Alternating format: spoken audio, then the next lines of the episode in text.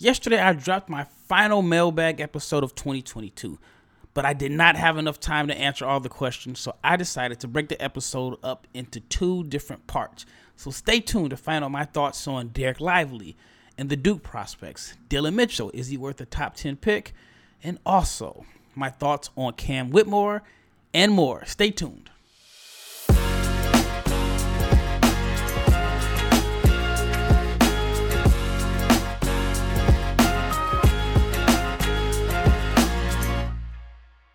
Big, big shout out to each and every person that has made the Locked On N B A Big Board podcast your first listen of the day.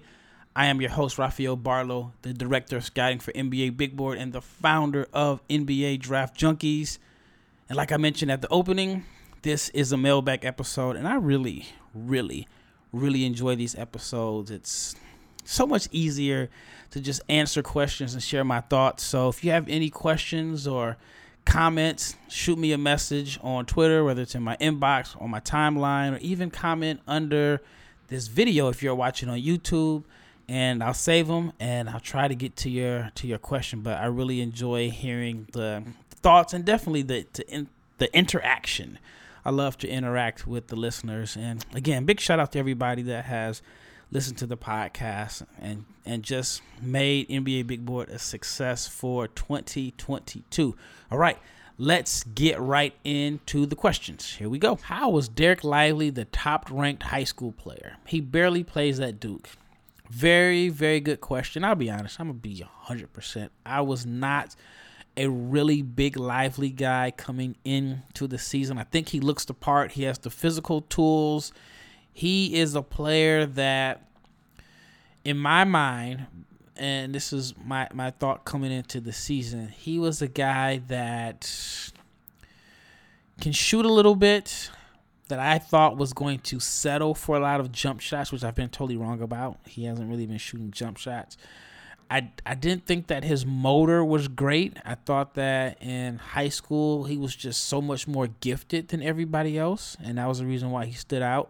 Now, to his credit, he has been efficient for Duke. He's not missing shots, and I don't think he's played bad. I do think that, it is just my opinion, I do think that Duke over-recruited. I think when they put together this recruiting class, they didn't pay attention to the overlapping skill sets, and he seems to be the odd man out, and I think he's probably delayed a little bit because he missed some time in training camp.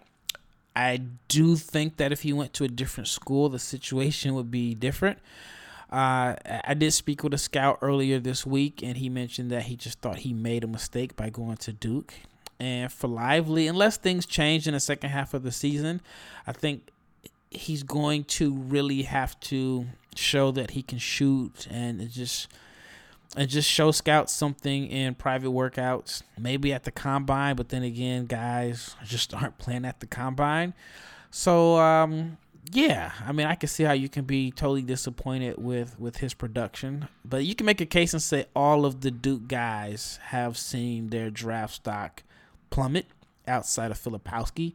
I think, if anything, his may have went up a little bit or stayed the same. But Lively and Dereck Whitehead, who both guys have dealt with some injuries, a lot of people thought they were top ten guys. Um, I mean, I think just based off of his talent and size and all that, it was easy for him to, to stand out in high school. All right, the next question is, I saw Kristen Peek from Yahoo had Dylan Mitchell in her top ten. Do you agree? All right, before I get into your question, shout out to Kristen Peek.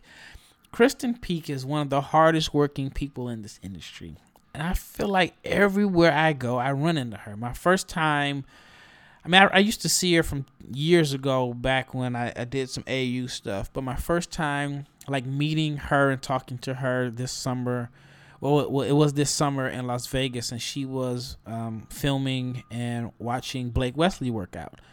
And then I want to say I went somewhere else and saw her.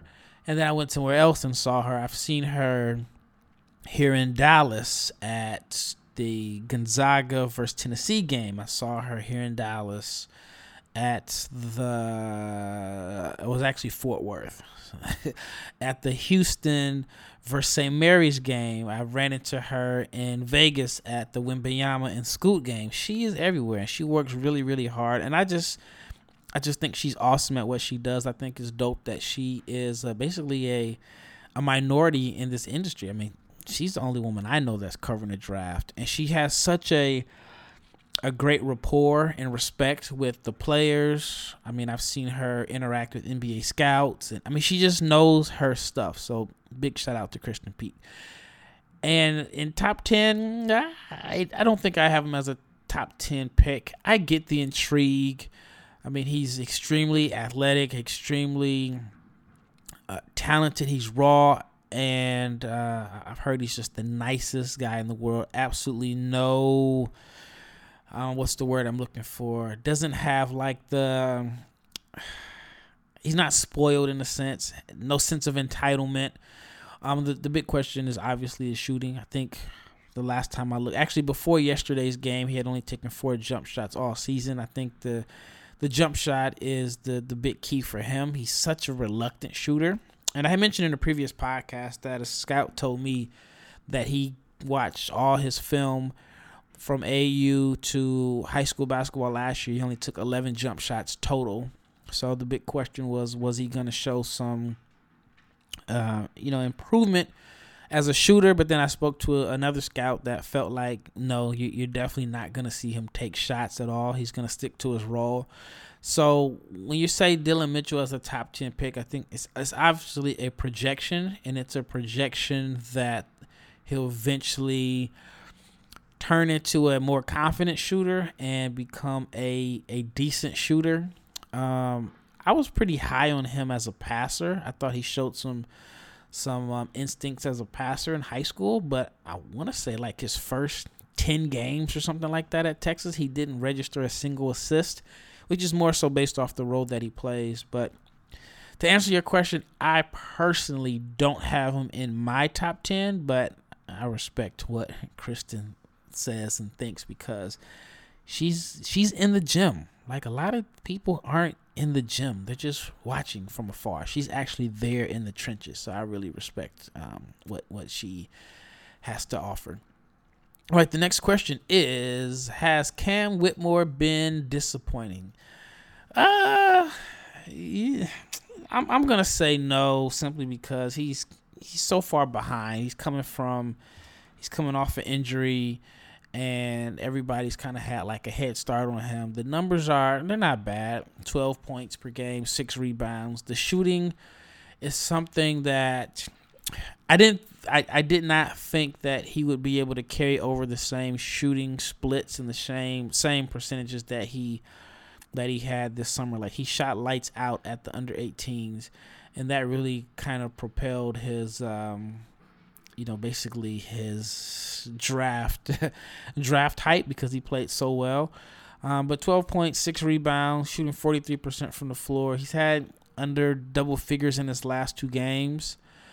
So I could see how somebody could say he's been a little bit disappointing, but also you just got to, you know, understand that he is coming off an injury, and Villanova, who was really not that good without him, has won like five in a row. I think they've won every single game that he's played. So right now they are seven and five. So you can do the math and see that he's made a big impact and difference on winning. So right now, if you're looking for him to have crazy stats and crazy numbers, then I could say, oh, I can understand how you think he'd be disappointing, but I fully, fully expect him to have a much stronger second half of the season. All right, before I get into the next set of questions, let's talk about something that is very important. Well, it's important if you want to save money, and that is Truebill. Well, it was called Truebill, but now it's called Rocket Money. So Rocket Money, formerly known as Truebill, is a personal finance app that finds and cancels your unwanted subscriptions and monitors your spending and helps you lower your bills all in one place. And I'm being one hundred percent here. I am a Rocket Money user. I have the app on my phone. It has helped me save money. I had a subscription that I needed to cancel, and it has also helped me with my, and I'll just go ahead and say the company, my A T and T Uverse bill was sky high. No, I haven't cut the cord yet, but Rocket Money basically let me know that there are better plans out there with uh, A T and T with the Uverse, and that I can save money. So I am a big believer in Rocket Money, and not only me, but eighty percent of the people have subscriptions that they forgot about, like a streaming service you bought to watch just one show on, or that free trial that you never even used. And I give an example. I bought a streaming service for a boxing match, totally forgot about it, and I was getting charged nineteen dollars a month. But Rocket Money helped me realize that I'm still paying for that, and it will quickly and easily identify your subscriptions for you, so you can stop paying for the one that for the ones that you do not want. Rocket Money makes canceling subscriptions as easy as the click of a button. All you have to do is find the subscription you do not want, press cancel, and Rocket Money will cancel it for you. There are no more long hold times with customer service or tedious emailing back and forth. Over three million people have used Rocket Money, and they have saved an average of seven hundred twenty dollars per year. So stop throwing away money, cancel your unwanted subscriptions, and manage your expenses the easy way by going to rocketmoney.com slash locked on NBA. That is rocketmoney.com slash locked on NBA. Again, rocketmoney.com slash locked on NBA. Big, big thank you for making the Locked On N B A Big Board podcast your first listen every day. Now make sure you check out the Locked On Sports today. It is the biggest stories around the sports world in twenty minutes or less, plus instant reactions, game recaps, and Locked On's take of the day. Locked On Sports Today. It is available on YouTube and wherever you get your podcasts. All right, next question is best fit for Grady Dick. And any board that does not have him and Jalen Wilson in the first round is trash. So I'm going to go out on a limb here and say the person that asked me that question is a Kansas fan. That's just a wild guess. Uh, the best fit for Grady Dick, you know, I don't, I don't know. Maybe I, I'd have to, I'd have to really sit back and think. I mean, every team needs shooting in a sense. So maybe Orlando. Orlando has a lot of guys with overlapping skill sets, and they have two picks in the top ten. I don't know if he is worthy of a top ten pick. Just depends on how much you, you value shooting and if you think that he can hold up his own on the defensive end. But Orlando comes to mind as a team that could use some shooting. I think Utah could use some shooting. Um, they have two picks that, you know, are, are in that range as of now. I mean, I think they're going to end up with three first round picks. Um, yeah, I mean, I just think there's a bunch of teams that could, that could use shooting, and that's exactly what he brings to the table. He is getting some buzz as a lottery pick. I mean, shooting forty-eight percent from three at six seven or six eight. That's definitely going to draw some eyes. There are some concerns about his defense. You know, Scout told me that he couldn't guard his shadow, and uh, you know, that's just that, that's just an opinion there. And as far as Jalen Wilson, uh, I think that he's he's definitely helped himself. I don't know about him being a first round pick, even though he's having a phenomenal year. He's doing a little bit of everything. I think there are going to be some major concerns about, you know, his athleticism and his shooting. And I think that if he shoots the ball well, then that's going to help him out a lot. But I'm not for sure if he's a first-round pick. All right, down to my last four questions. Someone says, E S P N has James Nagy going to my Lakers. I know you follow overseas basketball. Can he help? I think so. Um, well, with the Lakers, it's kind of weird. Because on one hand, you can say like a guy like him that's just going to have a very defined role as a rim runner, a guy that's just kind of rebound and supposedly finish everything around the basket. You you think it's easy to slot those players like him into a lineup? Um, so I, I, on that hand, I think he can help. The The question is, you know, defensively, you know, just by being a rookie, going to a team that, you know, I imagine the Lakers next year are going to have championship aspirations because At least they will at the start of the season. Uh, if, if Anthony Davis and LeBron are healthy, then if Westbrook is gone, I believe they're going to have like thirty-something million dollars in cap space. And, you know, if you play for the Lakers, there's always going to be, especially with LeBron and A D on the team, there's always going to be some type of championship expectations. Don't know how much Darvin Ham would, would trust the rookie, um, especially because I imagine the Lakers probably aren't going to be a playoff team this year. So it, it just depends. On one hand, I could see him coming in and just being a star in his limited role, but then on the other hand, I wouldn't be surprised to see a a, a team like the Lakers that have such a a um, such high expectations not really have a lot of confidence in a rookie. So only only time will tell. And I mean, we're just speaking hypothetically, even even if he does go to the Lakers. All right, the next question is, when is Baba Miller playing, and do you think he could be a first-rounder? Baba Miller is the Spanish prospect from, well, from Real Madrid, who is currently serving a weird suspension from the N C double A. I think he was suspended uh, half the games, and his first game should be on January eleventh. And do I think he can end up being a first round? I do think that there is a good chance. I mean, he's six eleven. He's skilled.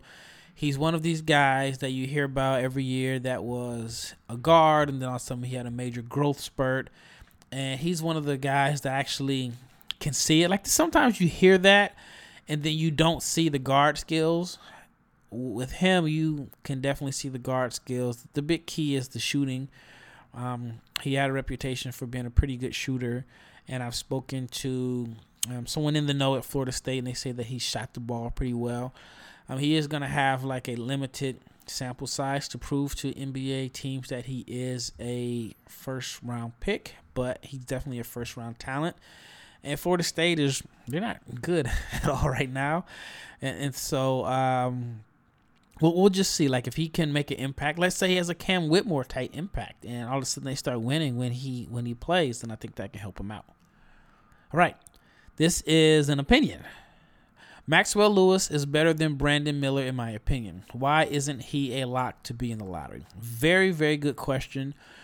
Um, they're not too far in age, even though Maxwell Lewis is a sophomore, and I want to say he's like three year removed, three years removed from high school. And I mean, he's having a phenomenal year. Like, he's really having a crazy year statistically. Like, you're gonna, it's gonna be hard to find somebody that is having a, a better year, even though um, the numbers have, he's had a couple performances that have brought the numbers down. Because at one point he was shooting like sixty percent from the floor and fifty percent from three. He had like a two for fifteen game that brought it down. Then he had a six for seventeen game against Iona that brought it down. But as far as scoring, he's still getting buckets. Even in the Iona game, he got to the free throw line twelve times. He's currently averaging nineteen points, shooting fifty percent from the floor, fifty-three percent to be exact. You know, I don't want to short you your, your three percentage points, Mister Lewis. Roughly forty-three percent from three on five attempts per game, and he's shooting about eighty-five percent from the foul line. He's getting rebounds. He's passing. He's averaging a block and a steal per game. He is playing well. He's been very, very, very productive. But uh, the competition hasn't been that great. Um, against U C L A, which is probably the best game on his schedule, he finished with ten points. He had four turnovers. Um, he only took eight shots. Um, that was that was a big game for him. That was a really big opportunity for him to, to um, you know, showcase what he can do against N B A scouts. Um, he'll have more opportunities against Gonzaga. I think that's the, the biggest difference is we've been able to see um, Brandon Miller do it on T V and a little bit of hype before it, and he was, you know, I mean, he definitely came in with a bigger hype coming into the season, and unfortunately sometimes that is the biggest difference, the the hype coming into the season. But Maxwell Lewis, for you for the real draft heads that follow, eat, sleep, and breathe N B A draft, Maxwell Lewis has is has been a name that's been on the radar for for over a year now. But I mean, that's a, a pretty fair assumption. that um, the gap is not that wide between the two. All right, before we get into the next round of questions, I have a scenario for you. Say you're hanging out with some friends and you're putting back a few drinks. A few becomes too many. As the evening comes to an end, the people start to head out, and you think of calling a ride. But nah, you live nearby, and you feel like you can make it home okay because it's no big deal.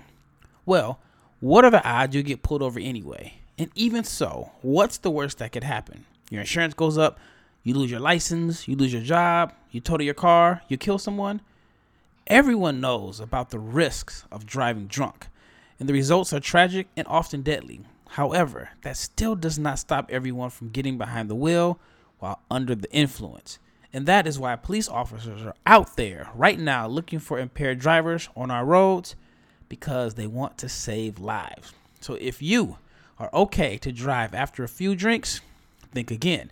Play it safe and plan ahead and get a ride. It only takes one mistake to change your life or someone else's forever. Drive sober or get pulled over. All right, next question.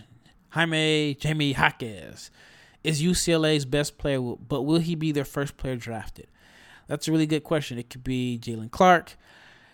Um, you know, some people like Amari Bailey. I'm not the biggest Amari Bailey fan. A Dembona, not the biggest fan of him, but I get the intrigue and the potential. Then, you know, Jamie's a four-year guy. You know, four-year guys aren't always The, the sexiest. I, I think it's I think it's a fifty-fifty chance. I think it's really between him and Jaylen Clark as which U C L A player will be selected first. And you can even say it's a debate over who has been their best player. I mean, Jaime, Jamie's been really, really good, but Clark has been really good also. So that's a tough choice there, but I like both of them. All right, the last question is, are the mock drafts not showing Imani Bates love because of his past reputation? He's easily one of the top fifteen players in the country. That's that's a fair question. Uh, I, I do think if you consider intel in your, your mock drafts or your big boards, that is going to um, play a role in where Imani Bates is drafted. And, you know, I've talked to multiple multiple people about Imani, and I've never heard anybody say anything bad about him. There's been some, I guess, rumblings about the people around him, and um, you know, just how, um, you know, just his his his development and so on. And here's the thing: Eastern Michigan is three and nine, and I think that's going to play a role in it. He has shown that he can score. I mean, he's more than doubled his scoring averages from last year. He's averaging nineteen points per game, six rebounds, shooting a respectable thirty-six percent from three, forty-four percent from the floor. He has shown that he is a shot maker. He can take and make tough shots. So that part has been a plus for him. And he's only eighteen years old. That's crazy. He it seems like he's been on the radar for ten years, but ten years ago he was eight. So he's only eighteen years old. That works in his favor. I just think that the biggest concern is is does his style of play impact winning? Can he play winning basketball, or is he all about just getting his numbers? Can he get his numbers on a winning team? The passing is something that, you know, it's weird because last year Memphis was trying to play him as a point guard, and for his career he has thirty-four assists and sixty-seven turnovers. And even this year, he has eleven assists and twenty-five turnovers. So the decision-making and passing, at least statistically, is not there. But I think the biggest concern for him overall is, does his style of play impact winning? And I do think, like, the, you know, the outside factors, you know, as far as like past reputation, you know, it, it may have a, a role in and where he's drafted this year. But overall, I mean, you can say he's playing great. It's just he's doing it on a team that is six games under five hundred. Well, that wraps up this episode. Again, I really enjoy the, the mailbag episode. Sorry I couldn't get to every single question, but thank you, the listener, for making this your first listen of the day. Now make the Locked On Sports Today your second listen. Peter Bukowski brings you the biggest stories from around the sports world In twenty minutes, you can get the analysis and opinions before everyone else with our own local and national experts and insiders. The Locked On Sports Today podcast. It is available on YouTube and wherever you get your podcasts. Once again, it's Rafael Barlow, and I am out.